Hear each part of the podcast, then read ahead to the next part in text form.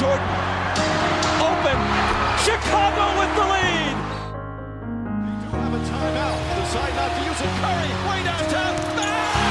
Bang! Oh, what a shot from Curry! Iguodala, up for the layup, oh, blocked by James! Is this the dagger? Ah! Davis 4-3 in the win, oh, it's good! Καλησπέρα σε όλους και καλώς ήρθατε σε ακόμα ένα Hack and Roll podcast. Είμαι ο Μάνος. Και εγώ είμαι ο Νίκος. Σήμερα έχουμε αποκλεισμένους. Έχουμε Game 7, baby. Nothing και έχουμε easy. Και previews για τα μάτς του δεύτερου γύρου. Όσα ξέρουμε δηλαδή. Γιατί ένα ικρεμεί ακόμα. Και εντάξει, ως συνήθως ξεκινάμε με αποκλεισμένους. Τους αξίζει έτσι.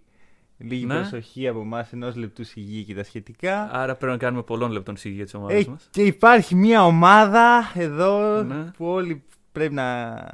Νομίζω έχει κινήσει ενδιαφέρον τις τελευταίες μέρες και θα μου επιτρέψει να ξεκινήσω με την ομάδα μου, τους Celtics. Αν νόμιζα λίγες για τους Wizards. Ναι, δεν έχουν κινήσει ενδιαφέρον. Wizards που δεν είχα ιδέα τι να ακούω. Ήταν στα play οι Wizards. Στο NBA δεν την ήξερα. Λοιπόν, και έχουμε τους Celtics, οι οποίοι τι κάνουν. Αποκλείονται, κομπλέ. Συμβαίνει αυτό. Λογικό ήταν. Ναι, τα είχαμε πει. Παρ' όλα αυτά, αυτό που δεν περιμέναμε την επόμενη μέρα να ανακοινώσει την απόσυρσή του ο Ντάνι Έινς και να ανακοινώσει ότι τη θέση του παίρνει ο Μπραντ Στίβενς, ο οποίος παρατάει τη θέση του σαν coach. Παρατάει την προπονητική. Εντάξει, αυτό δεν το πιστεύω, να σου πω την άλλη. Θα το αναλύσω λίγο τι βλέπω να γίνεται. Αλλά ρε φίλε, ποιος το κάνει αυτό? Legit, δεν βρήκα ούτε ένα case ανθρώπου που παράτησε τελείως την προπονητική και είναι κατευθείαν executive.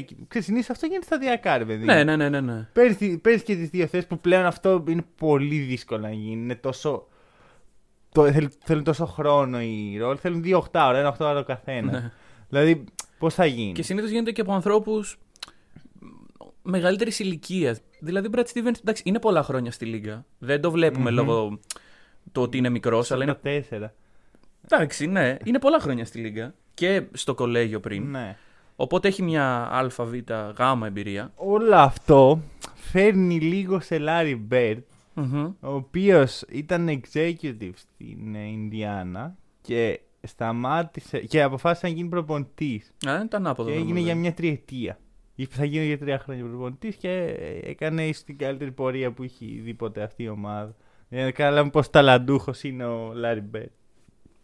Αλλά αυτό που με τρελαίνει όσο το σκέφτομαι είναι το εξής, ότι ο Στίβενς πριν μια τριετία και λίγο πιο πριν ήταν.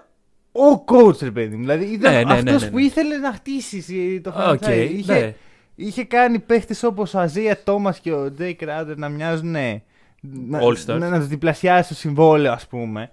Ωραία. Ο Ιβερ Πράντλεϊ. Μην πω τώρα. Ο Κέλιο Λίνικ. Και το σύστημά του δούλευε πολύ καλά. Ήταν όλα τέλεια. Η ομάδα είχε απίστευτο ταλέντο. Εντάξει, μετά αυτό δεν είχε να κάνει τον Brad Stevens. Ναι, εντάξει. Ότι εκεί στράβωσε η φάση. Φτάνουμε στο bubble που ο ίδιος ο Stevens από ό,τι φαίνεται κουράστηκε. Αυτό είπε, ότι μετά το bubble κατάλαβα ότι δεν θέλω πλέον να. Και είμαστε στη φάση φέτος, μια χρονιά δύσκολη, μια χρονιά που έχω πει ότι ο Στίβενς φέρει ευθύνη για τα αποτελέσματα που ήρθαν και από ό,τι φαίνεται βγάζει νόημα, γιατί η Celtics δεν το κάνει αυτό χθες.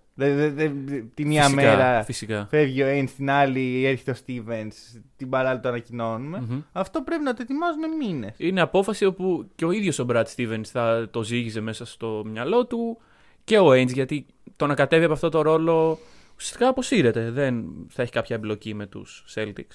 Ο Ντάνι Έινς πλέον. Όχι. Υπάρχει μια αφημολογία για τη Utah. Ναι. Μαζί με Dwayne Wade να κάνουν. Καλά, ο Wade είναι. Ναι, είναι shareholder, ναι, αλλά. Όχι, η ιδέα είναι ότι. Εντάξει, ο Έινς είχε θέματα υγείας προδιετίας. Και πιθανό το στρες που προκαλούσε ο ρόλος να μην μπορούσαν να ανταπεξέλθουν. Το καταλαβαίνουμε. Πάντως έρχεται η στιγμή που ο Brad Stevens πρέπει να διαλέξει τον αντικαταστάτη του.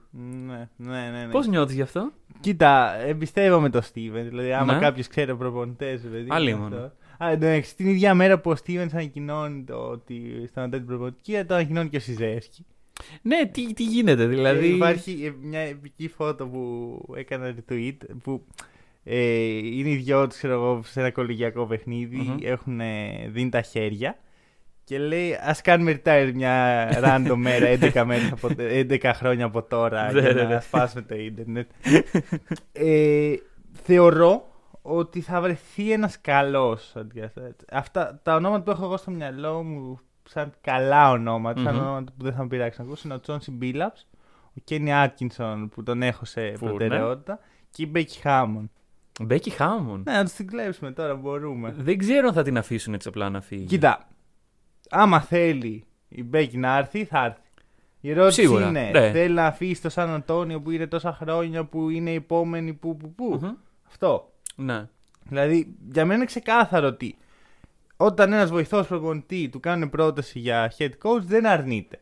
Ναι, απλά εντάξει, η Μπέκη Χάμον είναι μια ειδική περίπτωση γιατί είναι βοηθός στον Πόποβιτς. Πολύ ήταν βοηθή του Πόποβιτς και κατέληξαν σε άλλες. Ναι, βρε παιδί μου, αλλά τώρα ο Πόποβιτς είναι κοντά στην απόσυρση.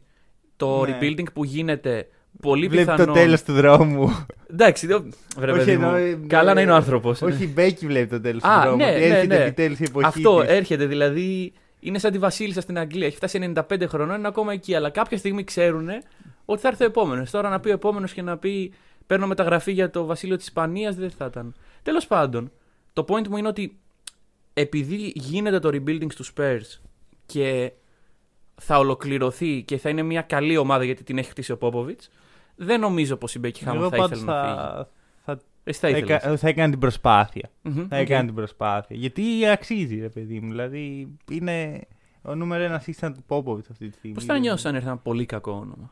Πολύ άσχημα. Πολύ. Δεν, το αποκλείω. Ναι. Τάρον Λου.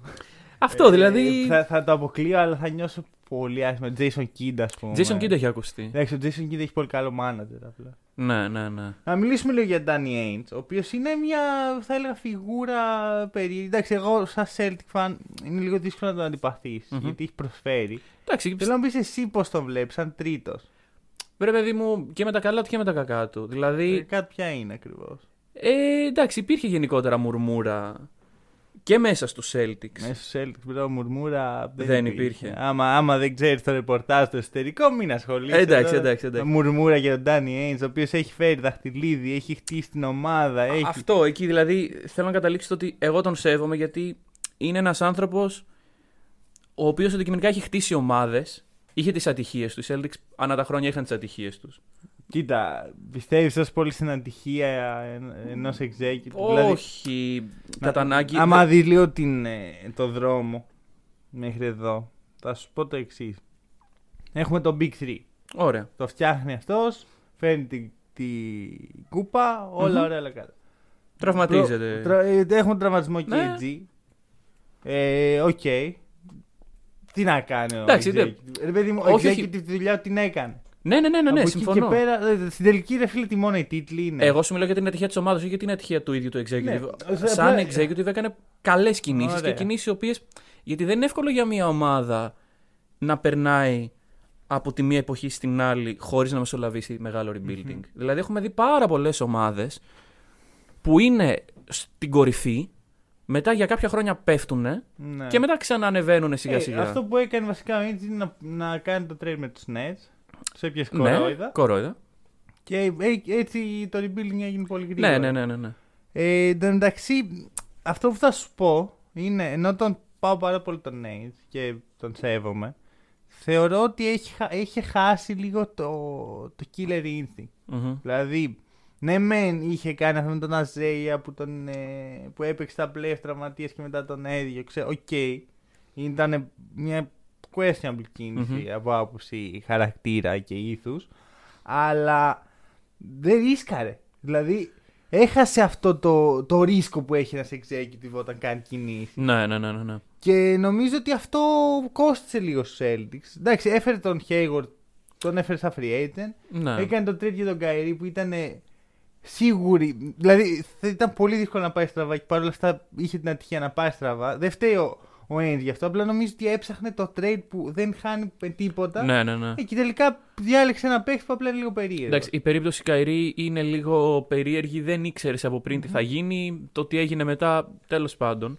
Τώρα, Stevens, κοίτα, σίγουρα μία καινούρια.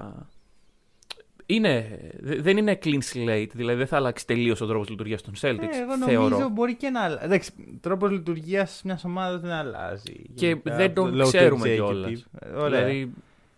Θεωρώ ότι θα έχουμε ένα νέο mentality. Εντάξει, έχουμε ένα νέο άνθρωπο, ας πούμε, με νέο στο χώρο, νέο... Νέες ιδέες. Ναι. Θέλω να τον δω. Δεν μπορώ να σου πω ότι είμαι τρομερά αισιόδοξο. Ότι πω, επιτέλους, Brad Stevens και τέτοια. Δηλαδή, ίσως. Κοίτα, αρχικά με ξενερώνει που δεν θα είναι προπονητής γιατί τον πίστευα πολύ. Αλλά ό,τι θέλει, εντάξει, δεν θα του πεις. Ναι. Γιατί έτσι είναι τώρα τι κάνεις. Κάνεις rebuild, δηλαδή διώχνεις άσες, μετακινείς, φέρνεις νέους παίχτες ή προσπαθείς με αυτό που ήδη έχεις. Γιατί έχουμε πει ότι το roster των Celtics αυτή τη στιγμή δεν είναι άσχημο. Είναι ένα τίμιο. Σύνολο με νέους παίχτες, με stars. Το Tatum, ας πούμε, ο Tatum έχει κραγεί. Αυτό δηλαδή. Εσύ, όταν λες rebuilding, τι εννοείς? Διώχνουμε Tatum και Brown? Εντάξει, όχι απαραίτητα. Μπορείς να μετακινήσεις τα υπόλοιπα. Να μετακινήσεις Smart, καλά Kemba ιδανικά, ναι. Αλλά δεν νομίζω να φύγει Kemba. Εγώ πιο πιθανό θεωρώ να γίνει μια χρονιά στην οποία η ομάδα είναι όπως τώρα σχεδόν, να γίνουν κάποιες ελάχιστες αλλαγές. Τόσο άμα βρεθεί μια πολύ καλή ευκαιρία με νέο προπονητή και από εκεί να δούμε. Και ήταν και καλή free agency φέτος. Ναι, αλλά ούτε κάπ έχουμε να πεις παίρνουμε ένα παιχταρά. Κανείς δεν έχει κάπ. Και να στο πω αλλιώς, ο καλύτερος free agent, ο Καουάι, δεν κολλάει στην ομάδα. Ναι. Καθόλου. Ναι. Εντάξει, ιδανικά οι Celtics θέλουν ένα ψηλό, ωραία. Το DJ McConnell θέλουν οι Celtics. Θέλουν το DJ McConnell. Ωραία, ναι. Το Drew Holiday θέλουν οι Celtics. Αλλά... Καλά, τα έχουμε πει αυτά, αλλά τον DJ McConnell θέλουν οι Celtics. Έναν δημιουργό. Ναι. Ωραία. Και μετά, ας πούμε, αν καταφέρουν να περάσουν το value του Kemba σε ψηλό, είναι ιδανικό. Ναι, όντως. Αλλά δεν ξέρω. Μέσα θα με χάλεγε ξεκινάει DJ McConnell του χρόνου. Ποιος όμως θα στοιχηματίσει σε Kemba? Για να τον πάρει και να δώσει. Δεν έχω ιδέα. Τέλος πάντων. Είναι μεγάλη συζήτηση. Θα τα δούμε ίσως αυτά. Ο Λίλαρντ είναι στην αγορά. Το ακούω να γίνεται αυτό. Πάμε λοιπόν. Αλλά πάμε στους άλλους αποκλεισμένους. Όλοι. Έχουμε 6 αποκλεισμένες ομάδες. Να. Μιλήσουμε για όλες. Μία-μία θα τις πιάσουμε. Είναι Dame Time. Δεν είναι Dame Time. Όχι, εννοώ μήπως είναι Dame Time να φύγει ο Dame. Για να δούμε. Έχω δει. Εντάξει, ξέρεις, έχουν αρχίσει τα Photoshop παντού. Knicks, Celtics, τα πάντα όλα. Δεν ξέρω, κοίτα. Εγώ πιστεύω θα μείνει. Πιστεύεις θα μείνει? Πιστεύω θα μείνει. Λοιπόν, αρχικά να πούμε. Terry Stotts. Χαιρέτησε. Να έχεις δίκιο. Να έχεις το γράψει σωστά και το λέω λάθος. Δεν πειράζει. Ο Νούρκης χαιρετάει από ότι ο ίδιος προμηνεί. Μετέφερε μετά το παιχνίδι, δεν περίμενε καν μια μέρα. Εντάξει, ήταν απογοητευτική η ήττα. Ήταν απογοητευτική, ήταν μια ομάδα που έλειπε ο δεύτερος καλύτερος παίκτης της. Ναι. Ο Λίλαρντ έπαιξε out of his mind, ας πούμε. Ειδικά το Game 5 που χάσαν με 55 πόντους, 12 τρίποντα, ρεκόρ τριπώντων σε παιχνίδι playoff και ρεκόρ τριπώντων σε σειρά, σε 6 μόλις παιχνίδια. Και έχει το CJ McCollum να πατάει τη γραμμή απλά. Εντάξει, αυτό έκρινε αυτό τη σειρά, θεωρείς? Δεν θεωρώ ότι έκρινε τη σειρά. Καλά, αυτό το παιχνίδι ήταν ακραίο γιατί ο Lillard ήταν πραγματικά σε άλλο κόσμο. Δηλαδή... Επειδή παίρνει χέρι το McCollum. Ναι, όχι, δεν πιστεύω ότι. Οι καλύτερες φάσεις, οι καλύτερες μάλλον στιγμή στην ιστορία των Blazers είναι το Game 7 με τους Nuggets προδιετίας που πήραν την εκδίκηση τους Nuggets τώρα. Με τον Lillard να αφήνει την μπάλα στα χέρια του McCollum και ο McCollum να τους παίρνει χερά και να τους πηγαίνει στους τελικούς περιφέρειας. Άρα, μη λέμε τώρα. Όχι. Μια πρόβλεψη που δεν πήγε καλά, ότι οι μονές χρονιές. Και δεν πήγε καθόλου καλά. Και αυτό είναι που με έκανε να πω πρώτη φορά. Κοίτα. Εγώ πιστεύω αν οι Blazers χτίζεις γύρω από τον Dame. Ωραία. Ναι. Αλλά υπήρχε η ομάδα. Υπήρχε ο Aldridge, ο Wesley Matthews, αυτό το Rip Sheet και τα σχετικά. Το παρεώνει. Δεν δούλεψε. Όχι. Πήγανε 4-5 βασικούς σε μια χρονιά. Λες πω ότι θα κάνουν οι Blazers τώρα. Χτίζουν ένα ρόστερ τίμιο, σαν αυτό που έχουν τώρα. Το. Και φάνηκε ξεκάθαρα ότι δεν είναι οι Blazers contenders. Όχι. Ωραία. Άρα. Και πρέπει να πάνε το βήμα παραπάνω βασικά. Είναι σε μια φάση σαν αυτή που είναι οι Raptors το 18. Το ακούω, ναι. Δηλαδή έχουν μια καλή ομάδα, το ξέρουν, αλλά δεν είναι ομάδα που θα φέρει τον τίτλο. Ναι. Οπότε ή πατάς σκανδάλι και το διαλύεις στο μαγαζί, ή πατάς σκανδάλι και το αναδιαμορφώνεις. Ωραία. Σε αυτή την αναδιαμόρφωση χωράει ο Λίλαρντ. Άμα μπορείς να πάρεις ένα Καουάι, παντού χωράει ο Λίλαρντ. Ναι. Δηλαδή, και δεν το λέω τυχαία γιατί είναι free agent και γιατί τη Raptors στον Καουάι πήραν και γι' αυτό. Ναι. Θα πάει ο Καουάι στο Portland, σιγά μην πάει. Πολύ δύσκολο, δεν το βλέπω να γίνει. Εκτός άμα αλλάξει τελείως το mentality του. Αυτή τη στιγμή και μετά το χθεσινό παιχνίδι, νομίζω θα μείνει τους Clippers. Αλλά αυτό μπορεί να αλλάξει άμα στο Game 7 χάσουν. Δηλαδή, είναι πολύ δύσκολο να μπει στο μυαλό του Καουάι. Είναι η μόνη σειρά για την οποία δεν θα μιλήσουμε σήμερα. Άλλωστε αυτή γιατί. Και σειρά δεν μιλήσουμε. Α, έχουμε να πούμε για τα χθεσινά, σωστά. Ναι. Εδώ, τι. Ωραία. Τι να σου πω τώρα, δεν είναι. Αναφορικά με τη σειρά πάντως. Εντάξει, ήταν κακή ήττα. Γιατί είναι αυτό που λες. Λείπει ο δεύτερος καλύτερος παίκτης της ομάδας. Θεωρητικά θα έπρεπε να τους έχουν και εσύ το έχεις πει κιόλας. Ο Γιόκιτς, εμένα μου άρεσε πως τον περιορίσανε. Δηλαδή. Σου βάζει μόνο 40 πόντους. Ναι, σου βάζει 40 πόντους, αλλά του έχει ρίξει τη δημιουργία. Ναι, του έχει ρίξει τη δημιουργία τόσο πολύ που ο Μάικλ Πόρτερ Τζούνιορ σου βάζει 22 πόντους. Εντάξει, αυτό ήταν μια ατυχή στιγμή. Ρε παιδί μου, όταν οι Blazers έχουν όλη τη χρονιά τη δεύτερη χειρότερη άμυνα. Ναι. Και πάνε στα playoff και έχουν τρίτη χειρότερη άμυνα. Κάτω από τους Celtics και τους Heat. Όχι, ούτε καν τους Heat. Οι Heat δεν νομίζω. Είναι οι Celtics και άλλη μια ομάδα. Εντάξει, ρε φίλε. Και οι Wizards. Είναι οι Wizards εδώ, είπαμε. Ναι. Δηλαδή, ή Μάρτον. Ναι, όχι. Δεν δούλευε, ρε φίλε, αυτό το πράγμα. Πώς να το. Και φέρει μια ευθύνη σε εισαγωγικά ο Λίλαρντ. Δεν είναι και ο καλύτερος αμυντικός. Αλλά όταν έχεις ένα όχι τόσο καλό αμυντικό superstar. Πρέπει να γύρω του να. Δεν βάζεις δίπλα του το Μακόλουμ που είναι ακόμα χειρότερος. Συμφωνώ. Ωραία. Ο Νούρκιτς είναι τίμιος, όχι κάτι ιδιαίτερο. Ο Covington πόσο να παίξει για 5 παίχτες, να πούμε, να καλύψει όλες τις θέσεις. Έπαιζε 45 λεπτά πόσα έπαιζε. Δεν μπορείς ένας παίχτης σου να είναι ο ένας καλός αμυντικός και τα τρία σου να είναι Καρμέλο, Άντονι, Νόρμαν Πάουελ. Και μέσα σε όλα αυτά είναι και το rotation των 7,5 παιχτών. Εντάξει, το rotation κλείνει, αλλά από μέσα στη χρονιά ήταν κλειστό. Δηλαδή. Όχι. Εντάξει. Ήταν και ο Αλφέρνι Σίμονς, ήταν και ο Ένες Κάντερ. Ναι, αλλά συζητούσαμε στην αρχή και αυτό συνέχισε κιόλας ότι όλο το επιθετικό βάρος το επομίζονταν 2-3 παίκτες. Καλά, αυτό δεν το συζητάω. Δηλαδή, προσπαθώ να σου πω ότι το στήσιμο της ομάδας εξ αρχής δεν είναι ορθολογικό. Θα σου πω ότι δεν μ' άρεσε ο προπονητής. Δεν θα σου πω ότι είναι κακός, θα σου πω ότι δεν είναι championship material. Ωραία. Okay, το ακούω αυτό. Και το αφήνω εκεί. Εντάξει, δεν ήταν οι Blazers φέτος. Λοιπόν, για πρωτάθλημα, επειδή βλέπω ότι σε δύο ομάδες έχουμε φάει το 1/3 του podcast. Και έχουμε πολλά πράγματα να το κάνουμε λίγο speedrun, έτσι. Πάμε σε μια σειρά που θα φύγει γρήγορα. Πάμε. Οι Sixers κερδίσαν τους Wizards 4-1. Τρομερό. Οι Wizards μας χαιρετάνε. Οι Wizards απέδειξαν ότι δεν έχουν καμία δουλειά στα playoff. Εντάξει. Ξέρεις γιατί το απέδειξαν? Γιατί χάσαν από τους Sixers χωρίς τον Embiid. Αυτό. Πολύ κακή ομάδα στην πραγματικότητα. Εμένα δεν μου αρέσει καθόλου. Αλλά αυτοί οι Sixers είναι που θα προχωρήσουν και παρακάτω. Τι είναι παρακάτω? Στον επόμενο γύρο χωρίς τον Embiid. Προς το παρόν. Ναι. Γενικώς είναι. Κοίτα, ας μιλήσουμε για τους Wizards. Ωραία, για τους Wizards. Μετά πιάσουμε. Εντάξει. Ωραία οι Wizards. Κοίτα, εγώ ένα πράγμα θα πω τώρα. Δεν όταν οι άλλοι έχουν Simmons πεντάρι και χάνεις. Λες και είναι ο Magic Johnson να πούμε. Οι Wizards είναι doomed. Ωραία, αυτή τη στιγμή είναι doomed. Δεν πρόκειται να πάνε πιο πάνω, δεν πρόκειται να πάνε πιο κάτω. Πιο κάτω βασικά εύκολα. Πιο κάτω υπάρχει πολύ συνδρόμος ακόμα. Αλλά δεν έχει σημασία αν θα πάνε πιο κάτω. Σημασία έχει ότι δεν πρόκειται να πάνε πιο πάνω. Uh-huh. Πρέπει να διώξουν το Westbrook. Πρέπει να διώξουν τον Bill.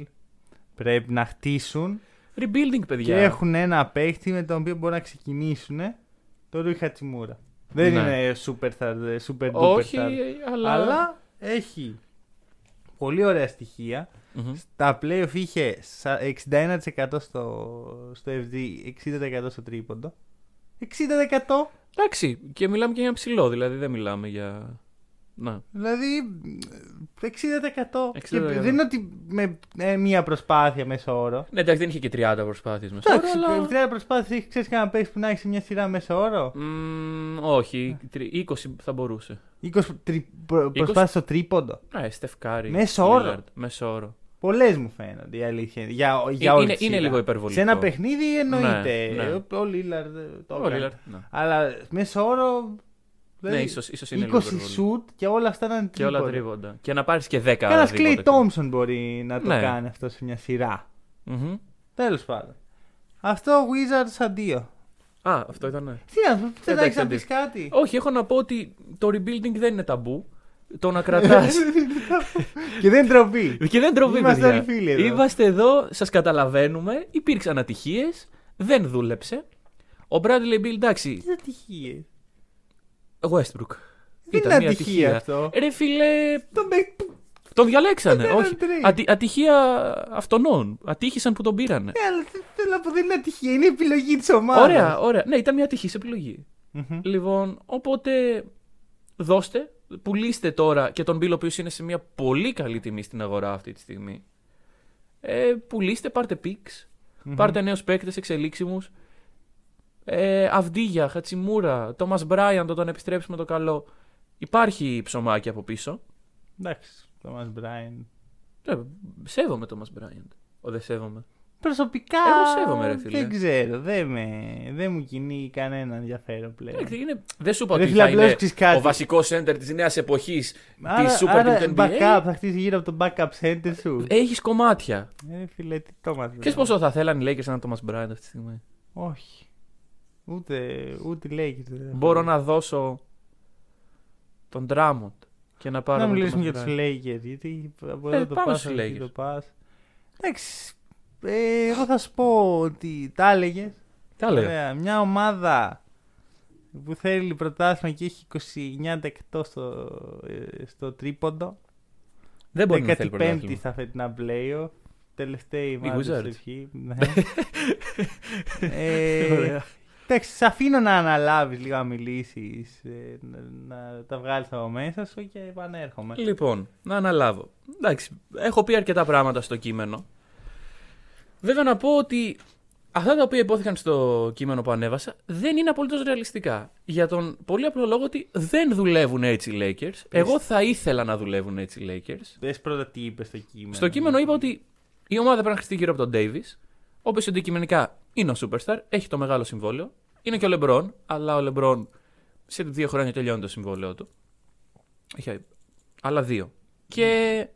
Νομίζω ότι ο Davis έχει πολύ μεγάλο το συμβόλαιο. Ο Davis υπέγραψε 4 ετές. Okay. Και το point είναι ότι αυτή τη στιγμή οι Lakers, τα κομμάτια που έχουν γύρω από αυτούς τους 2 παίκτες, δεν πάνε πουθενά. Όταν μου λες ότι θέλω πρωτάθλημα και ο καλύτερος σουτέρ που έχει στην ομάδα σου είναι ο LeBron James. Υπερβολή. Ωραία. Ο Ken Davis Caldwell Pope. Ο KCP, ο οποίος δεν έπαιξε και σε ένα μάτς, δεν του ρίχνω μεγάλο μερίδιο ευθύνης. Mm-hmm. Εντάξει, γιατί είναι ένας παίκτης ο οποίος και πέρυσι στα play βοήθησε και φέτος προσπάθησε. Mm-hmm. Αλλά μετά. Από πού να το πιάσεις και πού να τελειώσεις. Σρούντερ. Ντράμοντ. Χαρέλ. Μαρκίφ Μόρις. Κάιλ Κούσμα. Εντάξει. Χόρτον, γαμημένος Τάκερ. Είσαι λίγο άδικος. Δεν ρε φίλε, είμαι άδικος και είμαι σκληρός κριτής. Είναι λίγο το Eric Bledsoe. Ωραία, είμαι σκληρός κριτής γιατί Η ομάδα μου είπε ότι πάω για πρωτάθλημα. Εγώ θέλω να δω την ομάδα μου να πάει για πρωτάθλημα. Περίμενε στο πρωτάθλημα στο φέρει ο Κιντέβιος Caldwell Pope. Όχι, εγώ δεν το περίμενα. Ωραία. Και γι' αυτό σου είχα πει ότι φέτος οι Lakers δεν είναι από τα φαβορί. Ωραία. Αλλά τώρα γιατί μου το παίζεις ότι ο Κιντέβιος έκανε το underachieve, αφού δεν τον πίστευες έτσι αλλιώς. Σου είπα για τον KCP είναι μια κατηγορία μόνος του. Και ο Χαρέλ. Καλά, περίμενες κάτι παραπάνω το Χαρέλ. Ο οποίος Χαρέλ, οι Clippers, ήθελα να μείνουν στους Clippers και τον διώξαν οι Clippers. Οι Clippers ναι. Που. Εγώ να πάω στους Clippers, ναι. Να σου πω παιδιά ένα συμβολάκι παίζει, θα μου πούνε έλα εγώ. Ναι, μωρέ, τώρα εντάξει, ας έδω. 16ο παίχτης, καλός φέρνεις. Φαίνεσαι να το έχεις. Και τον διώξαν. Ναι. Ωραία. Εντάξει. Καλά, έπρεπε κάπου να δώσουν τον blame για την κακή πορεία. Αλλά το point είναι ότι Χαρέλ δεν. Ο Ντράμοντ ήταν ένας παίχτης ο οποίος έμεινε στον κουβά. Και έπρεπε κάποιος να τον ψαρέψει. Και το πήγε στους Lakers. Οι Lakers τον θέλουν long term. Το τονίζω αυτό. Η τριχόπτωσή μου έχει αυξηθεί από την ώρα που το άκουσα αυτό, να ξέρεις. Ο μόνος παίχτης που θα μπορούσα να χαρακτηρίσω σαν underachiever από αυτούς όλους, ναι. Που δεν έπιασε τα στάνταρ που θα μπορούσε, είναι ο Σρέντερ. Ο κύριος 20 εκατομμύρια. Ο 100 εκατομμύρια. Το χρόνο, ναι. Ωραία, ναι. Που έλεγε που ήθελε να πάρει 100 εκατομμύρια συμβόλαιο και αρνήθηκε τα 84. Εντάξει. Σρέντερ, ευχαριστούμε που τα αρνήθηκες. Δηλαδή εκ των υστέρων. Δεν νόμιζα να είναι ο Σλέικερς. Εγώ αυτό που κατάλαβα είναι ότι ο Σρέντερ θέλει να φύγει με το που αποκλείστηκε και βγάζει από τον buyout. Ναι, το ότι Lakers guard, ναι. Δηλαδή. Μάλλον κάτι πήγε πολύ στραβά στους Lakers φέτος. Εγώ αυτό κατάλαβα. Πιθανό. Και ο Λεμπρόν, η εικόνα του μέσα στο γήπεδο ήταν ένας τύπος που δεν ενδιαφερόταν. Ναι. Λοιπόν, να ξεκαθαρίσω κάτι. Ο Λεμπρόν δεν. Εγώ θεωρώ πολύ άδικη την κριτική που έχει ασκηθεί στο Λεμπρόν αυτές τις μέρες. Ότι χαχαχά και τέτοια. Εντάξει. Όταν ο Λεμπρόν για 14 χρόνια πηγαίνει συνέχεια τελικούς και. Είναι καλά. Όχι είναι καλά, όταν τη μία φορά που θα αποκλειστεί στον πρώτο γύρο θα εντάξει, πάθεις. Αυτό έρχεται και με το superstar τέτοιο που έχει γύρω του. Δηλαδή όταν είσαι... Ναι. Αλλά εγώ σου λέω ότι θεωρώ άδικο το συμφωνώ. Κατηγόρησε ο Λεμπρόν, ο οποίος τραυματίστηκε ο δεύτερος καλύτερος παίκτης. Ούτε αυτός φάνηκε να είναι 100% υγιής. Αν και δεν το πολύ ακούω. Δεν ξέρω κατά πόσον ο Λεμπρόν προσποιείται. Δεν είπα ότι προσποιείται. Όχι. Συνέχισε αυτό που λες. Το θεωρώ σαν δικαιολογία. Αυτό. Ναι. Ωραία, γιατί όταν ο Chris Paul παίζει όλη τη σειρά με ένα χέρι και παίζει όπως παίζει και κουβαλάει στα δύσκολα, περιμένει και από τον LeBron να κάνει κάποια πράγματα. Παρ' όλα αυτά, το ότι αποκλείστηκαν οι Lakers δεν είναι ευθύνη του LeBron. Oh. Είναι ξεκάθαρα ατυχία σε εισαγωγικά που ο Davis, ένας από τους δύο παίχτες από τους οποίους η ομάδα βασιζόταν, τραυματίστηκε. Ναι. Και όταν γύρισε δεν ήταν προφανώς. Έπαιξε 5 λεπτά. Respect που προσπάθησε. Πρέπει να το δώσει. Ναι, ρε φίλε. Ο Davis έχει ακούσει πολύ κριτική από μένα για τον τρόπο που προσεγγίζει τα πράγματα. Τον θεωρώ λίγο soft. Αλλά εντάξει, όταν είναι playoff και είναι elimination game. Έσφιξε τα δόντια. Ρε φίλε, πρέπει να βγει να παίξεις. Ναι. Δεν μπόρεσε. Μαγιά του προσπάθησε. Βγάζω καπέλο στους Suns. Δεν το έγραψε αυτό, αλλά μπράβο. Εντάξει, έκαναν exploit τις αδυναμίες μας, τις επιθετικές κυρίως. Θέλω να σου πω ότι εγώ πιστεύω ότι οι Suns με τον Chris Paul έτσι, που δεν ήταν σίγουρα 100%, δεν ήταν στο 60%. Συμφωνώ. Με τον Davis μέσα δεν κέρδιζαν. Γιατί τους έκανε. Δεν κέρδιζαν με τον Davis. Τους έκανε expose πολλές αδυναμίες ο Davis. Συμφωνώ. Δηλαδή, να σου πω κάτι, ο Aiton βγήκε από τη σειρά σαν ο καλύτερος αμυντικός. Ναι. Με τον στα δύο μάτς πρέπει να μαρκάρει τον Davis. Δεν πήγε καλά αυτό. Όχι απλά δεν πήγε καλά, ο Davis τον μάσησε. Ναι. Ωραία, και ήταν λάθος του Monty Williams που έκανε αυτό το. Τέλος πάντων, τώρα μιλάμε για μια σειρά που δεν έγινε. Γιατί ο Davis είναι τελικά. Που θα θέλαμε κρίμα να γίνει, αλλά δεν έγινε. Αλλά εγώ θεωρώ αυτό ότι είναι λίγο άδικη η κριτική που ασκείται. Για τον LeBron συμφωνώ. Γιατί εντάξει, ρε φίλε. Όχι μόνο στο LeBron. Και για τους Lakers. Φίλε, αυτό είναι το Eric Bledsoe treatment. Ο Χαρέλ δεν ήρθε για να κουβαλήσει. Ο Χαρέλ ήρθε για να συμπληρώσει τον Davis και τον LeBron. Όταν ο Davis δεν παίζει και ο LeBron κάθεται και κοιτάει τον Χαρέλ, τι να κάνει, ρε φίλε. Και όχι μόνο ο Χαρέλ, έτσι και ο Γκασόλ και ο. Ναι. Ο Σρέντερ να μου πεις ότι περίμενα κάτι παραπάνω, ναι. Από το. Χαρέλ και το Horton Tucker. Να πω τι Horton Tucker. Τι Horton Tucker, ρε φίλε. Συμφωνώ, εγώ μαζί σου είμαι. Αλλά πραγματικά δεν καταλαβαίνω γιατί μέσα στη χρονιά δημιουργείται το hype, ωραία, δημιουργείται η εντύπωση ότι οι Lakers πάνε για πρωτάθλημα Εντάξει, εγώ στην αρχή της χρονιάς το είχα χάψει. Δηλαδή, βλέποντας τα κουκιά, τα μετρούσα και βγαίνανε περισσότερα από πέρυσι. Προ Ντράμοντ. Εγώ μετά Ντράμοντ είχα χάσει το. Την. Πώς το λένε. Το μέτρημα.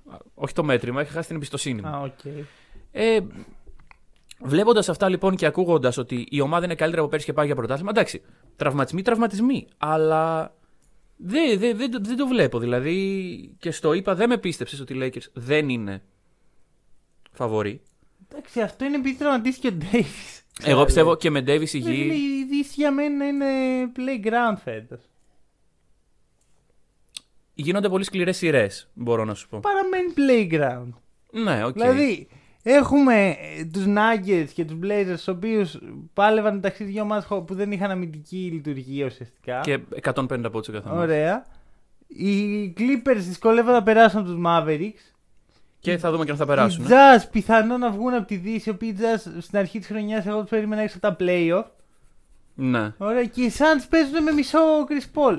Σιγά τον ανταγωνισμό, ρε φίλε, που δεν είναι και φαβορεί οι Lakers. Φυσικά και τα φαβορεί οι Lakers. Πέρσι που υπήρχαν οι Clippers, δεν είχαμε δει τι απατεώνες είναι και οι Nuggets ήταν υγιείς. Δεν ήταν για μένα φαβορεί. Ήταν τυχεροί σε εισαγωγικά που πέρασαν οι Lakers, γιατί δεν πέτυχαν τους Clippers και δεν. Και οι Nuggets ήταν, να πούμε, από 15 παιχνίδια μέσα σε 3 εβδομάδες. Φέτος, ρε φίλε, δεν βλέπω ιδιαίτερο ανταγωνισμό. Αυτή είναι η διαφορά, ότι πέρσι που υπήρχε ο ανταγωνισμός δεν το συνάντησαν ουσιαστικά, και όταν το συνάντησαν ο ανταγωνισμός είχε κουραστεί. Ναι. Εντάξει, είχαμε πολύ εύκολο path πέρυσι, ισχύει αυτό. Και φέτος που που θα μπορούσε το path, που το path θα ήταν ακόμα πιο εύκολο. Ναι.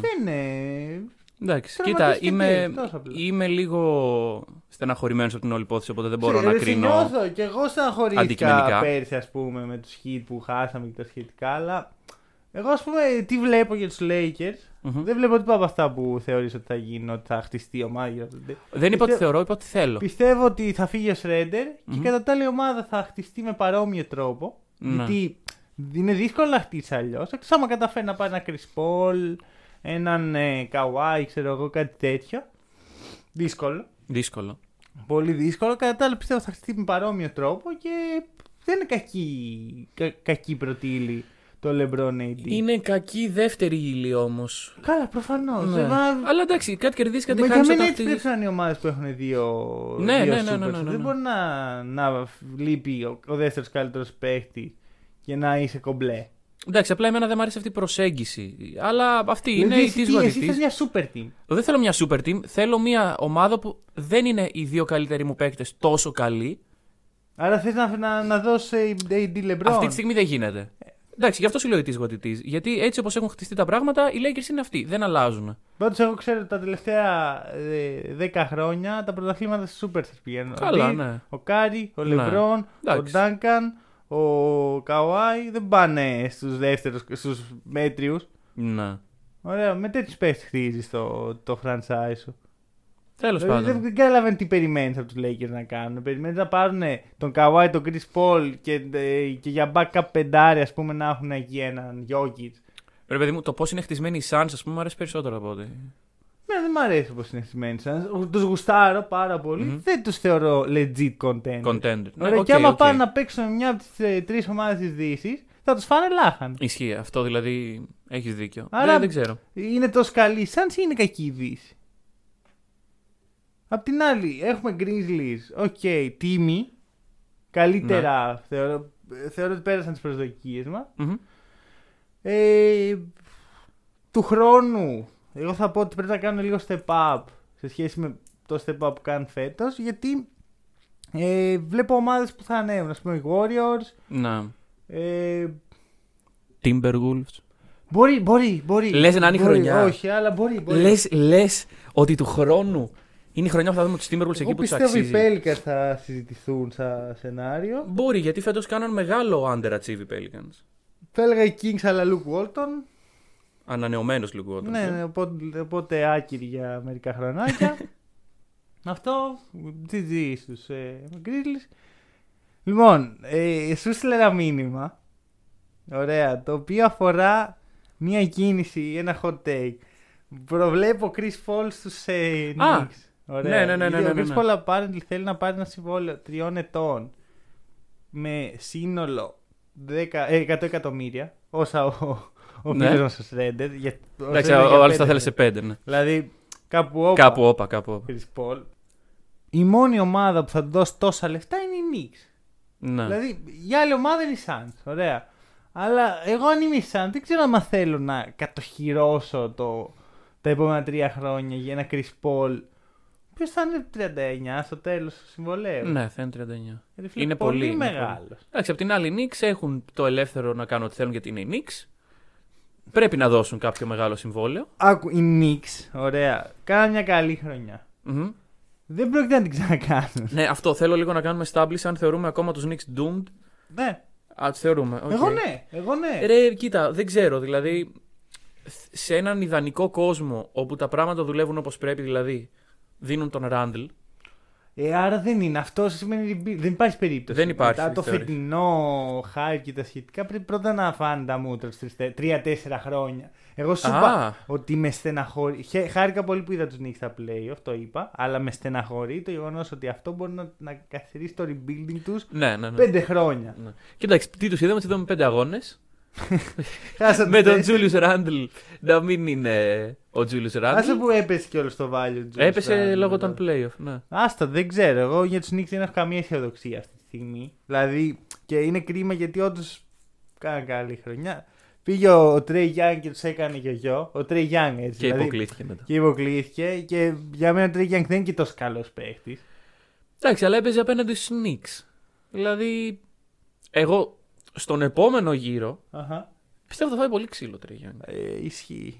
Δηλαδή δεν θα περάσει τόσο εύκολα και τόσο ωραία. Θα μιλήσουμε σε λίγο γι' αυτό, γιατί πρώτα μιλήσουμε για Game 7. Game 7, το μοναδικό αυτής της του πρώτου γύρου. Πόσα ήθελες, μπρο?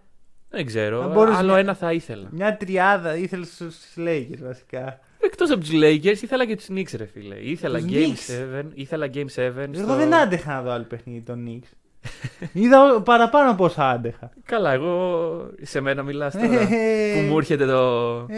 Εντάξει. Μη σου πω ότι θα πάρω αυτά τα παιχνίδια και θα βάλω δηλαδή. Παρακαλώ, όχι. Παρακαλώ, δηλαδή γιατί. Η Knicks ήταν τραγική η εικόνα. Ναι. Δεν ξέρω, άμα. Φαντάζομαι είναι τους Knicks που παίζουν καλά. Ναι. Γιατί έτσι όπως παίξαν οι Knicks. Στο Game 7 θα πηγαίναν αν παίζαν καλά. Δηλαδή. Δεν γίνεται. Ξέρεις ποιος παίζει καλά? Το μπάσκετ. Για πες, μήπως το όνομά του ξεκινάει από Κάπα. Μήπως το όνομά του ξεκινάει από Κ και τελειώνει σε Y. Λοιπόν. Όχι, ξεκινάει από Κ και τελειώνει σε Y, Λέοναρντ. Για να είμαστε σίγουροι ότι μιλάω για τον ίδιο άνθρωπο. Να καταλάβουμε. Ναι. Νομίζω ότι εννοείς τον Κ.Y. Λέοναρντ. Ίσως. Εντάξει, λοιπόν, ωραία. Αρχικά να το πάρουμε από εκεί που το είχαμε πιάσει. Ήταν 2-2 σειρά και μου λες. Game 7 θα γίνει, ας πούμε, να πάρουν ένα παιχνίδι Mavericks. Σου λέει δεν υπάρχει περίπτωση να γίνει. Ναι. Έγινε. Γίνεται. Πρώτη φορά στην ιστορία. Mm-hmm. Ωραία, απίστευτο. Γιατί είναι όλα breaks. 6 breaks, 6 παιχνίδια. Φτάνουμε λοιπόν σε ένα Game 7 με μειονέκτημα έδρας από ό,τι φαίνεται οι Clippers. Με μειονέκτημα να έχουν να είναι στην έδρα τους. Και εκείνο που μου τα άσκασε, ρε φίλε, ότι γι' αυτό οι Clippers χάναν παιχνίδια στο τέλος. Γιατί ξέραν ότι στην έδρα τους δεν είναι πολύ καλή. Ναι, οπότε σου λέει κάτσα πάμε εκεί που τα κερδίζουμε. Νομίζω ξέρεις παίζανε αυτό το villain mentality που μίλαγα πέρσι. Μπορεί. Clippers, που, ξέρεις, θέλουν να είναι οι κακοί της υπόσχεσης, δεν μπορεί να είναι οι καλοί του παραμυθιού. Καταρχάς, εντάξει, να πούμε ότι αυτή η σειρά είναι πολύ ωραία σειρά μέχρι στιγμής. Δηλαδή. Έπεσε έξω η αρχική μου πρόβλεψη ότι ο Λούκα θα πάρει ένα. Ο Λούκα έχει πάρει πολλά. Ο Λούκα έχει πάρει όλα τα. Ο Λούκα σε ένα παιχνίδι, το Game 5, σκόραρε ή δημιούργησε 31 στα 37 field goals των Mavericks. Αυτό είναι. Δεν έχει ξαναγίνει ποτέ. Ναι, είναι το μεγαλύτερο ποσοστό. Δεύτερο ήταν ο Steve Nash. Δεύτερο ήταν ο John Stockton σε ποσοστό. Μπορεί Steve Nash στα playoffs. Ναι. Σε ποσοστό γενικά. Εγώ κοιτούσα τα playoffs. Και μάλιστα ο Τζον Στόκτον για 0,1% διαφορά. Και σκεφτόμουν τι παιχνίδι ήταν αυτό. Ναι. Ο Στόκτον πρέπει να έχει πάρει την μπάλα. Πρέπει να λείπει ο Μαλόν σίγουρα. Ναι, okay. Δεν κοίταξα τι συνέβη αυτό το παιχνίδι. Πρέπει να λείπει ο Μαλόν και ο Στόκτον πρέπει να. Μη σου πω και ο Χόρνετ να έλειπε. Και να ήταν μόνος του Στόκτον και να δίνε. Να έχει βγάλει 15 ασίστ και να έχει βάλει 35 πόντους. Ναι. Εντάξει, πάντως μεγάλο μπράβο στον Λούκα. Δηλαδή δείχνει το παιδί ότι είναι γεννημένο για τέτοιες στιγμές. Γιατί καλή regular season, καλά τα MVPs και τα most improved players και τα τέτοια. Αλλά όταν φτάσει η ώρα, γιατί ρε φίλε, αντικειμενικά εδώ κρίνονται τα συμβόλαια. Ποια συμβόλαια, ρε. Δεν είχε σενάριο που ο Λούκα δεν θα έπαιρνε καλό συμβόλαιο. Δεν μιλάω για τον Λούκα. Μιλάω γενικότερα. Ξεκινάς Λούκα και λες εδώ κρίνεται τα συμβόλαια. Όχι. Ξεκινάω ο Λούκα, καταλήγω playoff appearances και καταλήγω σε Σρούντερ και Τζούλιους Ράντλ, ας πούμε. Αυτό είναι το point μου. Ότι τα playoff είναι εκεί που δημιουργούνται οι μύθοι και ο Λούκα δείχνει ότι από πολύ μικρή ηλικία. Ημίθησα τον Τζούλιους Ράντλ και τον Μοντρές Χαρέλ. Δεν ξέρω γιατί έχουμε μπει σε αυτή τη συζήτηση. Δηλαδή, υπήρχε κάποια συζήτηση που λέω καλός ο Λούκα, αλλά ο Τζούλιος Ράντλ δεν πάει. Ο Σρέντερ, ξέρω. Δηλαδή, τι συγκρίνουμε τώρα, τι μιλάμε για τον Τζούλιος Ράντλ. Τρέιντ Τζούλιος Ράντλ για να πάρουν Ντόνσιτς. Ωραία. Λοιπόν, εγώ θα μείνω στη δήλωση του Κιούμπαν που είχε κάνει πριν από καιρό. Άμα έπρεπε ή να διώξει τον Λούκα ή να χωρίσει τη γυναίκα μου, ήδη έχω πάει σε δικηγόρο για διαζύγιο. Εντάξει, ρε, ο τύπος είναι next level. Αυτό που σκεφτόμουν, εγώ τον πάω αυτή τη στιγμή τον Λούκα πάρα πολύ. Τα έχουμε καταλάβει. Άμα για τα επόμενα 10 χρόνια κάνει αυτά, θα το μισήσω. Θα θέλω να χάνει. Δεν μπορώ μια ομάδα, ρε φίλε, να κυριαρχεί. Γιατί άμα χτιστεί λίγο καλύτερη ομάδα, γιατί η Mavericks είναι αυτή τη στιγμή ένα joke. Ναι. Είναι ο Λούκα και γύρω του. Ο Πορζίνγκης δεν μπορεί να παίξει. Εξεχάστε πώς είναι το Pandemic P. Αυτό σκεφτόμουν, ότι άμα χτιστεί μια καλή ομάδα γύρω από τον Λούκα και παίζει έτσι, θα συγχαθούμε, θα θέλουμε όλοι να φύγει από εδώ ο Λούκα. Μήπως θα έρθουμε στο δικό μου mentality που είναι Λούκα. Ειλικρινά, εγώ άμα ένας παίκτης ο οποίος κυριαρχεί τόσο πολύ, δεν μπορώ να τον υποστηρίξω. Έχω ξαναπεί ότι ο λόγος που και τον Λεμπρό και τον Τουράν δεν τους συμπαθώ είναι τελείως άσχετη με το πόσο καλή είναι. Ναι. Παρ' όλα αυτά, φίλε, κάπου όπα. Στα δεύτερα του playoff κάνει αυτά. Αν και απ' την άλλη θεωρώ ότι αν δεν ήταν οι Clippers και ήταν οποιαδήποτε άλλη ομάδα, δεν θα ήταν τόσο. Κοίτα, βέβαια οι Clippers είναι και μια ορθά χτισμένη αμυντικά ομάδα. Ναι, η οποία δεν μπορεί να τον περιορίσει. Όχι, δεν μπορεί να τον περιορίσει. Ξεχνάει όλα αυτά τα πράγματα όταν έχει τον Λούκα μπροστά. Βάλ' τον να παίξει απέναντι στους Blazers. Καλά, άκου, θα σου πω. Τι θεωρώ, ωραία, θεωρώ ότι είναι πολύ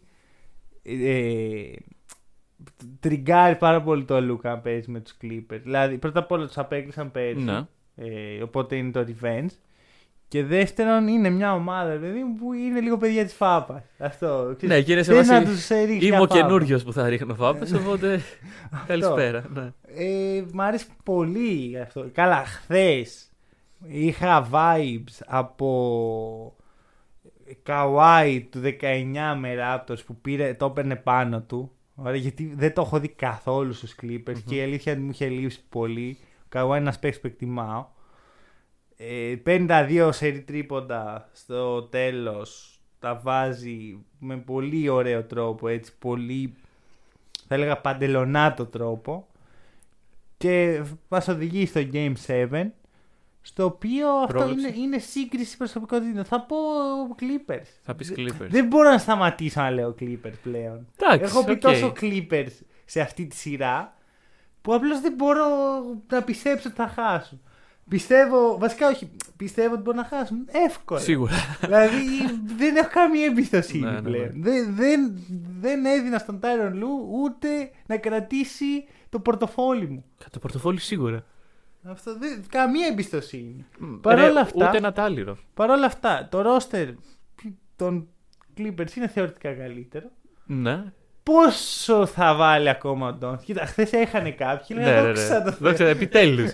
Εμείς είχε 2 στα 11 τρίποντα, κάτι τέτοιο. Και απ' την άλλη, ρε φίλε, εγώ σκέφτηκα πόσο ωραίο story θα είναι να αποκλείσουν τους Clippers οι Suns. Ωραία, με τον Chris Paul. Δηλαδή, ναι. Ναι. Δηλαδή, να φτάσουν ως εκεί οι Clippers, γιατί για εκεί πρέπει να στοχεύουν τουλάχιστον. Θεωρητικά πάντα. Και μετά να έχουμε Suns Clippers. Ναι. Ωραία, σε ένα παιχνίδι.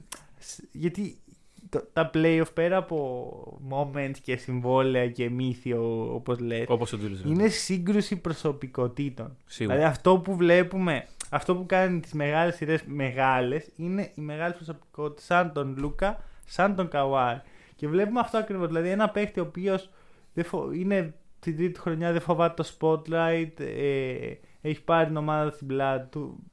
Η ομάδα είναι κακώς χτισμένη και φαίνεται από το γεγονός ότι πρέπει ο Λούκα να έχει την πάλη στα χέρια του όλη την ώρα για να λειτουργήσει κάπως επιθετικά. Το έχουμε ξαναπεί, δευτερεύον χειριστής δεν υπάρχει. Ακριβώς. Ούτε πρωτεύον άλλος δεν υπάρχει. Πρωτεύον είναι ο Λούκα. Άμα βγει ο Λούκα, ποιος είναι? Κανείς. Απ' την άλλη, έχει τους Clippers, μια ομάδα που κάνει αυτό embrace το ρόλο του κακού. Mm-hmm. Που μου αρέσει εμένα αυτό. Ναι. Άμα οι Clippers τους συμπαθούσαν όλοι, θα τους χαινόμουν. Επειδή όμως όλοι τους κοροϊδεύουν, μου βγάζει μια. Ξέρεις, πάμε ρε Clippers. Έτσι, ναι.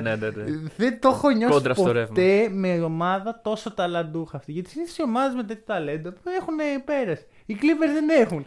Και γουστάρω τόσο πολύ που παίζει να τους υποστηρίξω. Εντάξει, μου είναι δύσκολο τώρα με τους Jazz, ας πούμε, γιατί θεωρώ ότι οι Jazz αξίζουν πιο πολύ να είναι στον επόμενο γύρο. Τους θεωρώ καλύτερη ομάδα. Ναι. Τους θεωρώ καλύτερο roster. Όχι. Ναι, σύμφωνοι. Μα το roster που έχουν οι Clippers. Δηλαδή, έστω, βγάλε τη φανέλα των Clippers, βάλε αυτό το roster στους Timberwolves. Και εδώ, πού θες. Στους Timberwolves. Βάλτο στους Celtics. Mm-hmm. Ωραία. Οι Celtics είναι για τελικό. Α, λες, οκ. Είναι και οι Clippers. Μα είναι, αλλά ο κόσμος τους αντιμετωπίζει σαν jokes. Σαν λογικό που θα αποκλειστούν. Έχει μια μεγάλη αδυναμία. Δεν έχει ένα δημιουργό του προκοπή. Ο Ρόντο είναι περιστασιακή λύση και δεν παίζει και τόσο καλά.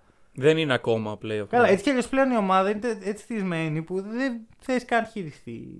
Ναι. Το οποίο δεν δουλεύει. Απλά δεν δουλεύει. Δεν πρέπει να δουλεύει ποτέ. Είναι το μπάσκετ του Τάιρον Λου, το οποίο εμένα δεν μου αρέσει προσωπικά. Δηλαδή, εντάξει, το Άιζο παιχνίδι είναι ωραίο, αλλά από ένα σημείο και μετά κουράζει.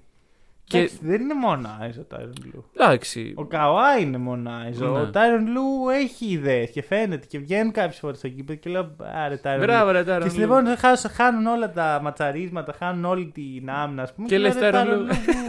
Πού είσαι να πούμε, πάρε ένα time out. Γίνομαι λίγο Έλληνας καφενιακός. Πάρε ένα time out, Τάιρον Λου, τρέχουν. Νομίζω αυτό το πάρε ένα time out είναι η νούμερο ένα φράση που λέει ο μέσος Έλληνας οπαδός και κολλάει παντού. Δηλαδή η ομάδα χάνει 20 πόντους, πάρε ένα time out. Τρως ένα καλάθι. Πάρε ένα time out. Τώρα θα μας το γυρίσουνε. Είσαι μπροστά 20 πόντους και τρως καλάθι, πάρε ένα time out. Ναι, πάρε ένα time out. Τώρα θα γίνει. Αυτό ακριβώς. Μου βγαίνει από αυτό. Σου βγαίνει αυτό. Γιατί ξέρεις, νιώθω ότι δεν κάνεις σωστά τη δουλειά του συνέχεια.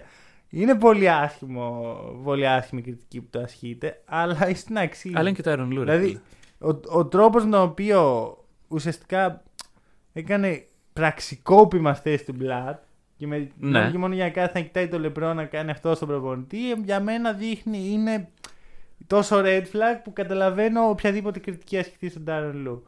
Αν οι Clippers αποκλειστούν, τι θεωρείς ότι θα γίνει?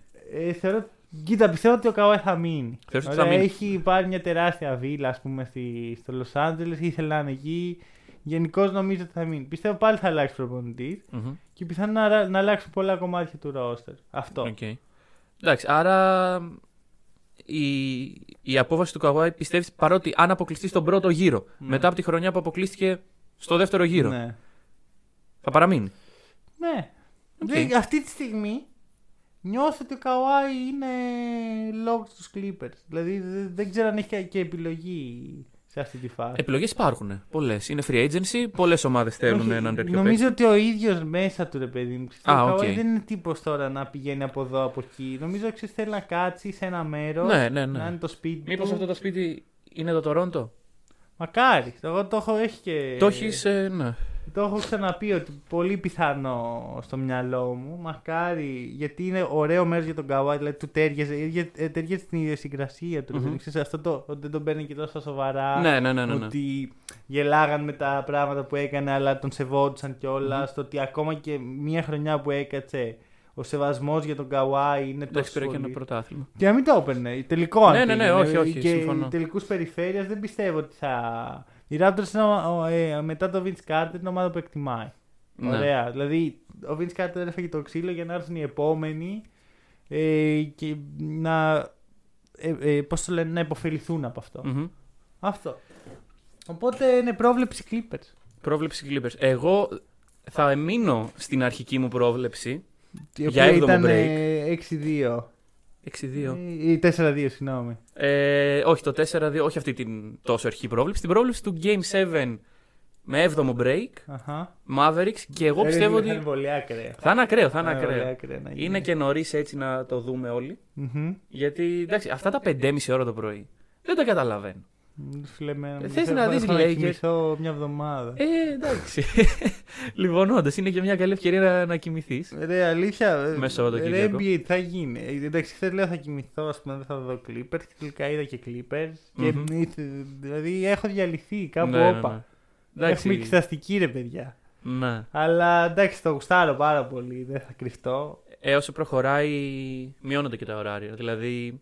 Θα είναι ένα παιχνίδι, θα είναι στις 3 η ώρα. Ναι. Ξυπνάς στις 3 και κοιμάσαι μετά. Μακάρι να καταφέρω να το κάνω. Είναι χαοτικός ο πρώτος γύρος, όπως και να το κάνεις. Καλά, και χθες ένα παιχνίδι, είχε πάλι κοιμήθηκα. Ναι, ρε, εσύ, αλλά εντάξει, έχει προηγηθεί ένα διβδόμαδο ξύλου, ας πούμε.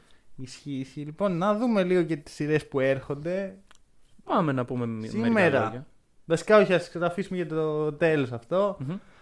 Nuggets Suns. Εδώ με ενδιαφέρει πολύ το τι θα γίνει. Nuggets Suns. Κοίτα, αρχικά νομίζω ότι ο Ayton θα γίνει exposed. Ενώ τον Πάο τον Ayton δεν τον θεωρώ ακόμα όσο καλό φάνηκε στη σειρά με τους Lakers. Να παίξει με τον Drummond είναι εύκολο. Τώρα έρχεται το Jokic. Έρχεται το MVP. Ωραία, κάτσα βγει MVP πρώτα και το συζητάμε. Είπαμε. Είναι hack and roll MVP. Ναι, αλλά έχει τον τίτλο του MVP. Δεν ξέρω, εγώ φαντάζομαι βγει κανένας εμπίτσο για.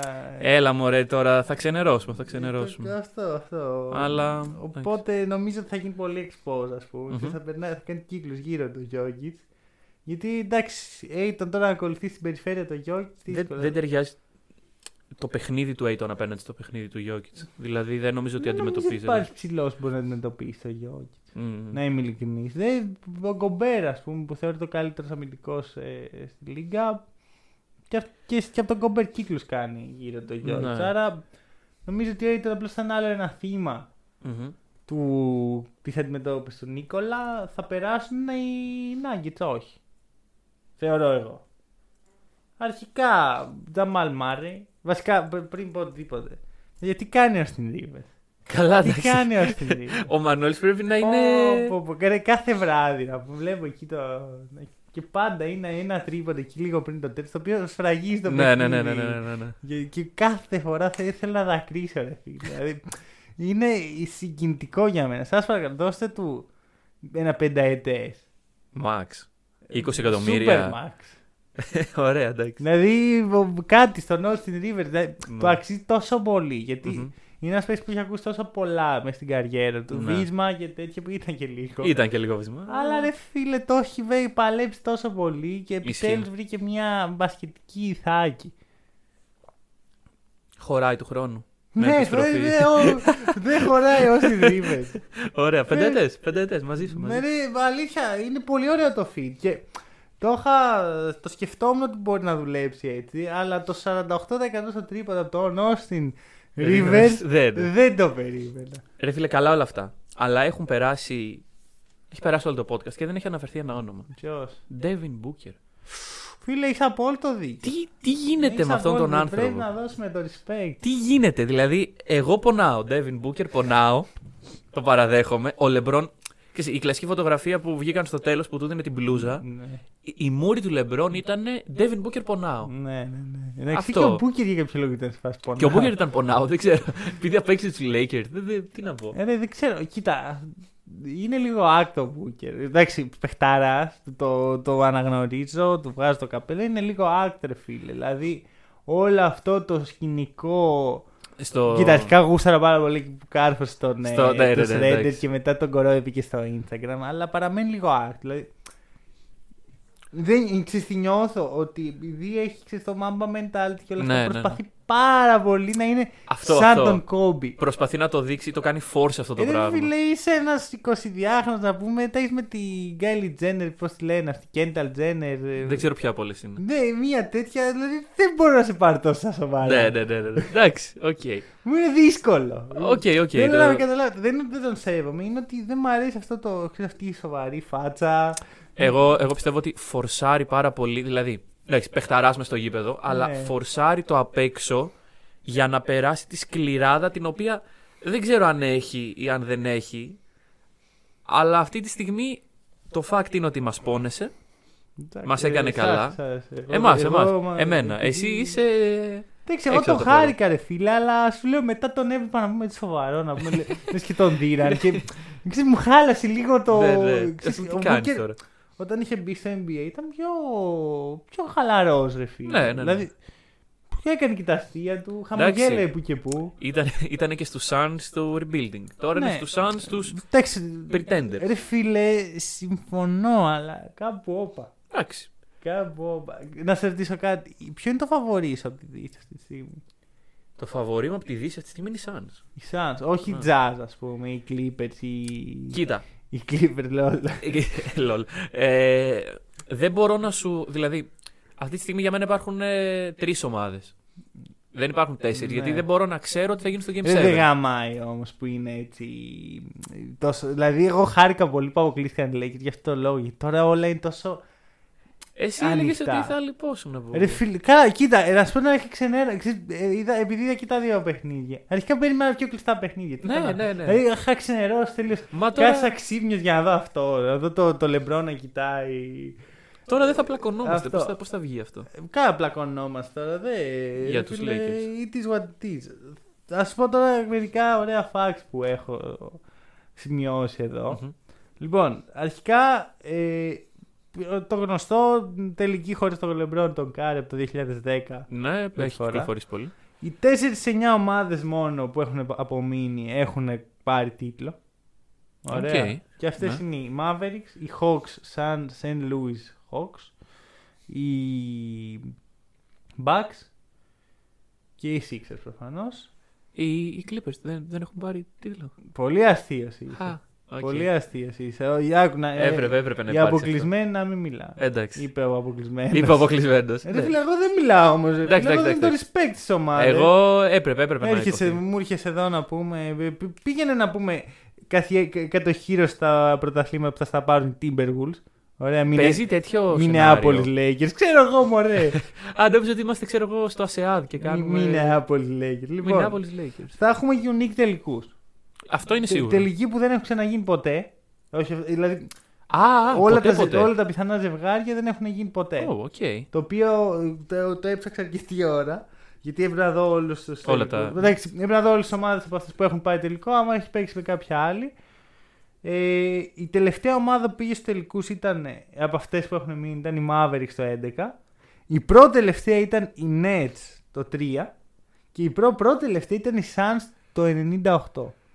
Άρα... Άμα καμία από αυτές τις 3 ομάδες πάμε πολύ πίσω. Πάμε σε εποχές που δεν θυμάμαι, το μπάσκετ ήταν ξεχασμένη τέχνη. Οπότε ενδιαφέρον. Πολύ ενδιαφέρον. Είναι νέα εποχή θα έλεγα. Εντάξει. Είναι ο Λεμπρόν που λείπει, είναι ο Κάρι που λείπει. Είναι αυτό τόσα χρόνια ξεσκινόταν το Dominate. Ναι. Για μένα τα μοναδικά πράγματα που μας συνδέουν με την παλιά εποχή είναι οι Nets.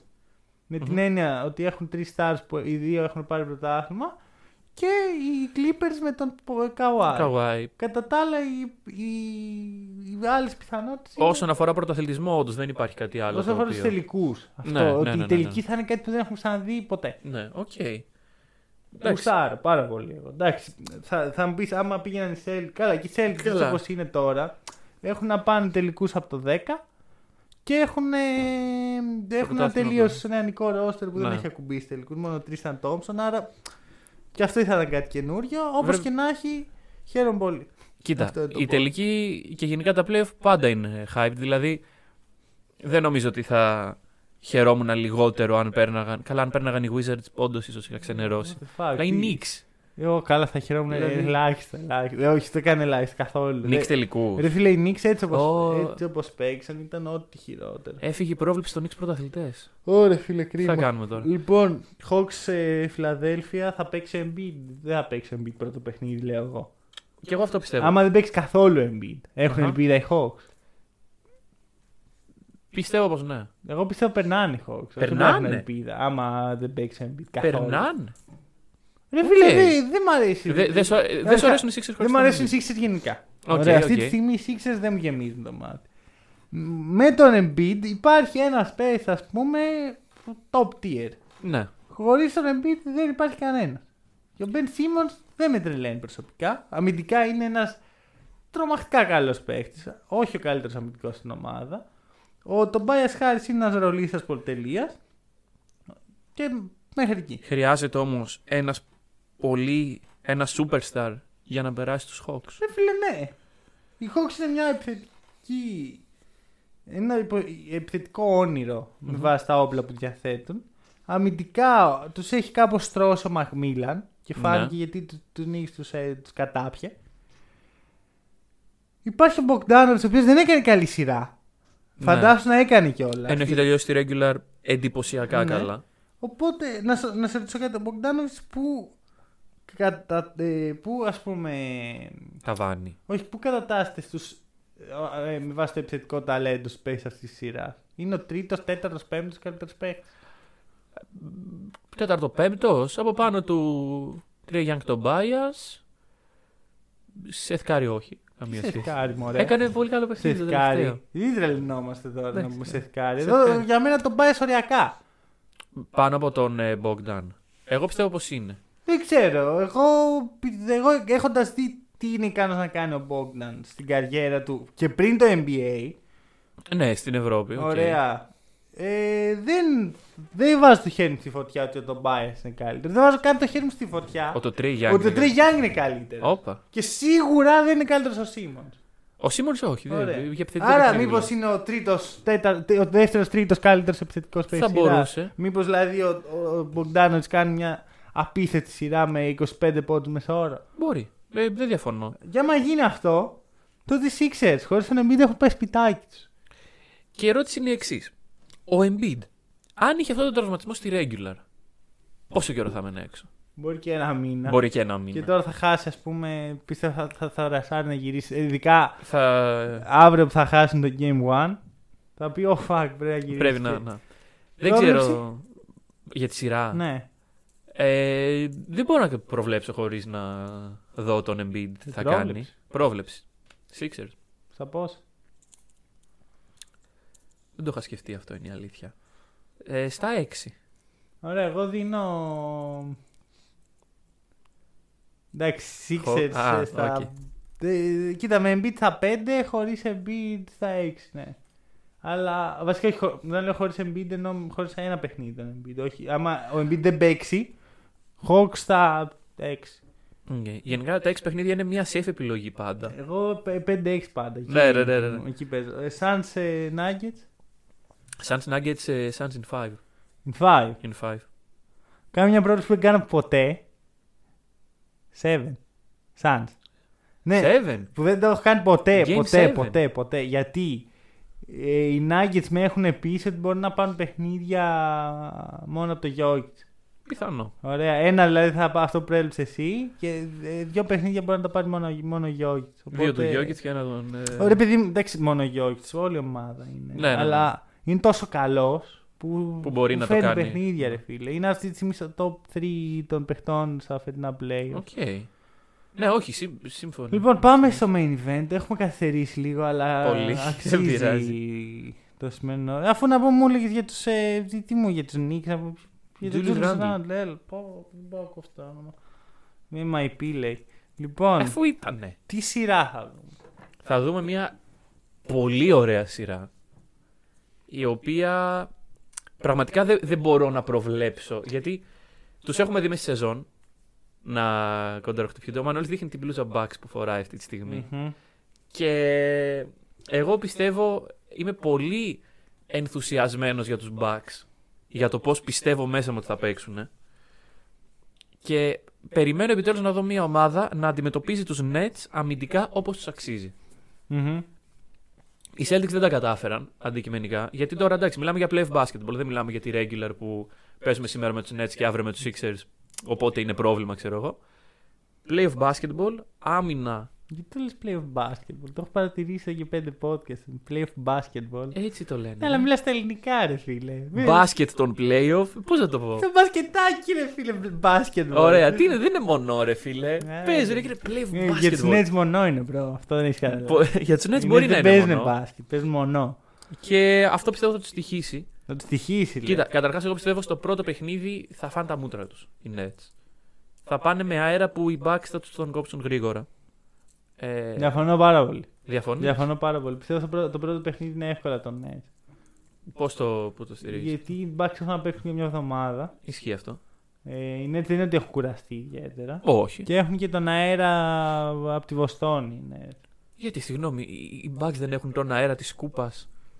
Η Bucks είναι ομάδα που σκεϊλάρει, δηλαδή στην πορεία της σειράς βελτιώνεται. Κάνει ένα adjust pace, γιατί ο προπονητής adjust.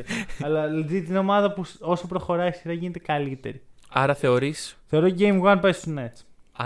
Αλλά. Εντάξει, κοίτα, τώρα μου το χάλασες γιατί περίμενα να αρχίσει να μου λες Nets και τέτοια και να σε κοπανίσω με αλήθεια. Όχι. Λοιπόν, η σειρά θα κρυφτεί σε δύο άξονες, θεωρώ. Τώρα έχω κάνει πολύ τη μελέτη μου για αυτό το πράγμα. Επιθετικά rebound των Nets και άμυνα στο τρίποδο των Bucks. Δύο τομείς που πονάνε οι δύο ομάδες. Όταν λέμε επιθετικά rebound των Nets, μιλάμε ότι οι Celtics είχαν τα πιο πολλά επιθετικά rebound στα playoff φέτος σε ποσοστό offensive rating percentage, που είναι πόσο ποσοστό των επιθετικών rebound παίρνεις. Offensive rebounding percentage. Ναι. Και παρόλα αυτά ήταν πρώτοι σε όλο το NBA στα playoff μέχρι τώρα. Φαντάζομαι θα κάνουν οι Bucks με τον Γιάννη και τον Μπρουκ Λόπες. Οπότε οι Bucks πρέπει να έχουν 15 παραπάνω επιθέσεις σε κάθε παιχνίδι. Πολύ πιθανό. Απ' την άλλη, πρέπει να βρουν τρόπο να περιορίσουν τα τρίποντα που έχουν δεχτεί πολλά φέτος. Πόσο μάλλον όταν παίζουν με τους Nets που είναι μια από τις καλύτερες επιθετικές ομάδες που έχουμε δει ever. Κοίτα, μια αντιμετώπιση που είχαν οι Celtics στους Nets ήταν οι παγίδες. Mm-hmm. Οι παγίδες οι οποίες οδηγούσαν σε πολλές φάσεις τον Τζο Χάρις ελεύθερο ή άλλους παίκτες ελεύθερους, που δεν είναι καλό. Εγώ πιστεύω ότι οι Bucks δεν θα παίξουν με παγίδες. Όχι παγίδες. Φίλε, πώς το σταματάς όμως? Μετά, κοίτα, αρχικά υπάρχει ένα misconception, ωραία. Ότι πρέπει οι Bucks να σταματήσουν τον KD και τον Irving και τον Χάρις. Δεν χρειάζεται να το σταματήσεις. Χρειάζεται να παίξεις καλύτερη άμυνα από ό,τι θα παίξεις επίθεση. Ναι. Δηλαδή, να ισορροπήσεις κάπως. Επιθετικά οι Nets δεν μπορούν να σταματήσουν κανέναν. Ναι. Ωραία, κολεγιακές ομάδες ούτε αυτές. Θέλω να δω πόσο physical θα αφήσουν τους Nets να είναι. Οι διαιτητές. Ναι. Έχει μεγάλη βαρύτητα. Δηλαδή, άμα αρχίσουν να σφυρίζουν τις επαφές, οι Nets δεν μπορούν να παίξουν άμυνα. Ναι, αλλά άμα σφυρίζουν τις επαφές, θα σφυρίζουν και από την άλλη μεριά. Και ο Γιάννης ξέρουμε πολύ καλά ότι αν σφυρίζονται επαφές σε ένα παιχνίδι, θα τις πάρει. Ναι, όχι, δεν κατάλαβες τι λέω. Λέω ότι οι Nets θέλουν το physical παιχνίδι. Ναι, θέλουν να μπορούν να κάνουν φάουλ ουσιαστικά χωρίς να είναι ξυλοκόποι. Μόνο έτσι. Αλλιώς δεν υπάρχει κανένας τρόπος να σταματήσει το Γιάννη. Μα αυτή ήταν και η προσέγγιση και στους Celtics. Ακριβώς. Απλά ο Γιάννης. Στους Celtics, ναι. Ο Γιάννης με τα φάουλ που κάνανε στον Rob, στον Tatum, δεν σταματιέται. Δηλαδή αυτή η επαφή, αυτό το μπασκετικό, θα σε καρφώσει κιόλας μετά. Και πιθανώς θα πάρει και το φάουλ. Κοίτα, πρέπει να κάνει τεράστια σειρά ο Γιάννης. Για μένα είναι η ώρα ο Γιάννης να βγάλει, ας πούμε, να γίνει από ένας πολύ καλός star και MVP και παιχταράς, να γίνει superstar. Δηλαδή, για μένα εδώ είναι. Δηλαδή, όντως, αν ο Γιάννης καταφέρει να κουβαλήσει αυτή τη σειρά, καταφέρει να πάει τους Bucks στον επόμενο γύρο, καταφέρει να νικήσει ένα Big 3 που χτίστηκε με κάθε περγαμηνή για τίτλο. Ναι. Μετά δεν ξέρω. Μετά όχι. Θα έχει ανέβει πάρα πολύ το στάτους του. Και εντάξει, τι του λείπει? Ένα δαχτυλίδι. Ναι. Ρε φίλε, να σου πω κάτι, θεωρώ ότι δεν θα βρει πιο δύσκολο αντίπαλο. Δηλαδή, για μένα αυτή τη στιγμή παίζουν οι δύο καλύτερες ομάδες που έχουν απομείνει στα playoff. Να, συμφωνώ. Ωραία. Και πιθανόν να είναι η καλύτερη σειρά που θα δούμε φέτος. απολαύστε τη και τελειώσει η σκούπα, ξέρω εγώ. Ωραία, άμα τελειώσει η σκούπα, ξέρω θα έχουν κερδίσει οι Bucks. Ναι. Γιατί οι Bucks δεν θα πέσουν εύκολα. Όχι, δεν νομίζω ότι οι Bucks σκουπίζονται φέτος. Ωραία, έχω φορέσει την μπλούζα, εκπροσωπώ Milwaukee. Ωραία. Ο Τζρου πρέπει από την πρώτη στιγμή να πέσει πάνω στον Harden. Αυτό θέλω να σε ρωτήσω, πώς θα πάνε τα ματσαρίσματα. Τζρου στο Harden. Γιάννης KD. Γιάννης KD στην αρχή. Κοίτα, δεν πρέπει όλο το παιχνίδι να είναι Γιάννης KD. Πρώτα απ' όλα θα είναι πάρα πολύ κουραστικό. Και δεύτερον, ο KD δεν σταματιέται. Ωραία, οπότε θέλει λίγο φιδό. Ναι. Ωραία, να γίνει μέχρι ένα σημείο όμως. Βέβαια, εδώ τίθεται και το θέμα που είχαμε συζητήσει, ότι αν αρχίσουν και ξεφεύγουν οι Nets, μετά είναι δύσκολο να τα μπαλώσεις, οπότε... Δεν ξέρω ρε φίλε, ξεφεύγουν. Τι σημαίνει ξεφεύγουν? Ξεφεύγουν σημαίνει κάποιο να ξεφύγουν ρε φίλε. Μπαξ μπορεί να τελειώσει με 2% σύμφωνα. Δηλαδή, πώς το ύψος του Γιάννη δεν αντιμετωπίζεται. Γιατί ο Ντουράν θα μαρκάρει το Γιάννη, που ο Ντουράν είναι γνωστός για το πόσο βαριέται στην άμυνα, ναι, σε όλη την καριέρα. Και πήγαινε στους Warriors, μου έκανε ένα μπλοκ, ένα παιχνίδι και έπαιζε. Κοίτα, όχι. Εγώ πιστεύω ότι το ματσάρισμα του Γιάννη είναι αυτό που κρατάει ξύπνιους στους προπονητές των Nets. Γιατί αυτή τη στιγμή δεν υπάρχει κάποιος παίκτης ο οποίος στο man-to-man να μπορεί να αντιμετωπίσει τον Γιάννη και να τον σταματήσει. Πού να τον σταματήσει. Απλώς εντάξει, πρέπει όλα να κάνουν step up, έτσι, όχι μόνο ο Γιάννης. Καλά, ναι. Γιατί ο Γιάννης εκεί θα είναι. Και την 30 θα τη βάλει και τα 25 rebound θα τα πάρει. Όντως. Είναι ο Τζρου τι θα κάνει. Ο Μίτλτον. Ο Μίτλτον δεν ανησυχώ καν πλέον. Έχω τέτοια εμπιστοσύνη. Εντάξει, μετά από αυτή τη σειρά. Τέτοια εμπιστοσύνη ότι... στο Μίτλτον που δεν ανησυχώ. Ο Τζρου. Όχι ότι ανησυχώ για τον Τζρου, έτσι. Τα έχουμε πει ξανά και ξανά. Απλώς αμυντικά πρέπει ο Τζρου. Κοίτα, αυτό για μένα όλο το κλειδί είναι να φύγει μπάλα από τα χέρια του Χάρντεν. Ας την πάρει ο KD. Ας βάλει 40 πόντους ο KD με ISO. Δεν σε πειράζει. Αλλά αν ο Χάρντεν αρχίσει να κάνει τα step back, να δημιουργεί, να βάζει άλλους παίχτες να τους δίνει, ας πούμε, αυτοπεποίθηση και τα σχετικά, έχει θέμα. Ισχύει. Δηλαδή πρέπει να πέσει μπορεί να μην είναι ο Τζρου απαραίτητα, μπορεί να είναι κάποιος άλλος, ας πούμε, πιο αναλώσιμος, μπορεί να κάνει κεφάλι. Να πέσει πάνω στον Χάρντεν. Ξέρεις, σκέφτομαι. Εγώ το σκέφτηκα πολύ πριν. Σε είδα να άρχισα από χιλιόμετρα. Okay. Να πέσει πάνω στο Χάρντεν, να μην τον αφήσει ανασάνει. Και υπάρχει ένας παίχτης. Ωραία, τώρα. Μην γελάμε καθόλου. Δεν γελάμε. Ωραία. Άμα ο Μπατζ είναι ξύπνιος και ξέρει και έχει δει τα βίντεο. Αυτό. Ναι. Θα βάλει τον Θανάση Αντετοκούμπο. Όχι βασικό, εντάξει. Εντάξει, μην υπερβάλλουμε γιατί είπαμε. Είναι έτσι που καλύτερο ρόλο. Θανάση Αντετοκούμπο να κάνει deny τον Χάρντεν. Και αυτό ίσως είναι, άμα γίνει, το οποίο δεν νομίζω να γίνει. Πρέπει να γίνει. Πρέπει, συμφωνώ. Αλλά δεν νομίζω ότι ο Μπατς θα το χρησιμοποιήσει αυτό το όπλο. Αλήθεια. Ναι. Εγώ πιστεύω θα το κάνει. Αν γίνει και οι Nets αποκλειστούν λόγω του Θανάση Αντετοκούμπο, ο Θανάσης Αντετοκούμπο θα γίνει ο πιο. Θα είναι το story των playoff. Ναι. Δεν θα υπάρχει άλλο. Για μένα πρέπει να γίνει. Ναι, συμφωνώ. Ο Θανάσης επιθετικά θα περιορίζει. Σύμφωνοι. Αλλά δεν σε νοιάζει. Με δύο παίχτες να πέσει. Δεν σταματήσουν, φίλε. Δώσε την μπάλα στο Γιάννη εκεί, βάλ τον κάτω τον Καϊρή, να δεις τι φάπα θα φάει. Φάπα, ρε φίλε, βάλ το Θανάση στον Χάρντεν. Θα τον κουράσει. Είναι αναλώσιμος, μπορεί να κάνει και 5 φάουλ σε 10 λεπτά και να φύγει. Δεν σε νοιάζει. Θα τον εκνευρίσει. Είναι υγιής ο Θανάσης, δεν ξέρω. Ο Θανάσης νομίζω πως είναι υγιής, απλά τα DNP είναι coach decision. Γιατί με κάτι κοστούμια τον έβλεπα εγώ τελευταία. Είχε έναν τραυματισμό στην αρχή. Είχε, αλλά νομίζω πως. Πλέον δηλαδή δεν είναι. Με νοιάζει πάρα πολύ. Λοιπόν, παιδιά, τώρα οι περισσότεροι το ακούνε και λένε χαχαχά. Όχι. Παιδιά, σοβαρά μιλάμε. Ο Θανάσης Αντετοκούμπο είναι η λύση. Είναι, όχι απλά η λύση, είναι δεν είναι καλός αμυντικός, είναι πολύ αθλητικός. Ναι. Ωραία. Και αυτό είναι που χρειάζεται βασικά αυτή τη στιγμή, γιατί αντικειμενικά το επιθετικό ταλέντο των Nets από καλούς αμυντικούς δεν σταματιέται εύκολα, ειδικά σε καλά βράδια. Ναι. Είπαμε ότι σε καλά βράδια είναι ασταμάτητη τύπη. Αυτό. Θα πάνε και τα σφυρίγματα του έτσι κι αλλιώς. Οπότε τόσο στο Γιάννη να αναλωθεί, να κουράσει 10 λεπτά, δεν λέω τώρα 30 λεπτά Θανάση Αντετοκούμπο. Ένα δεκάλεπτο, ρε παιδί μου, να κουράσει το Χάρντεν. Τα μάρτυρα, ξέρεις να μπει λίγο και στο μυαλό του, ας πούμε. Ναι. Να πάρει κανένα τσάρτ και να αρχίσει να πανηγυρίσει. Ναι. Αυτό που ενοχλεί πάρα πολύ τους παίκτες. Όταν οι άλλοι παίρνουν τσάρτ και μετά ξέρεις. Μ' αρέσει πολύ το matchup. Θέλω πολύ να δω τι θα γίνει και θέλω πάρα πολύ να δω τους Bucks να κερδίσουν. Εδώ συμφωνούμε. Ωραία. Γενικά θέλω να δω τους Bucks να το παίρνουν. Είναι η χρονιά, ρε φίλε. Είναι η χρονιά. Το έχω πει πολύ καιρό τώρα. Το έχεις πει. Εγώ έχω νιώσει. Έκανα την official πρόβλεψή μου δύο επεισόδια πριν. Εντάξει, ότι... δεν θα προβλέψω Bucks πρωταθλητή. Okay. Του match. Θα προβλέψω θα κερδίσει σειρά. Που αυτό για μένα θεωρώ ότι όποιος κερδίσει σειρά θα το πάρει. Μετά έρχονται πιθανότατα οι Sixers, οι Hawks. Irrelevant. Και μετά είναι ο τελικός. Άμα κερδίσεις τους Nets, είσαι βασιλιάς του κόσμου. Οι Nets μπορεί να χάσουν τους Sixers, οι Bucks όχι.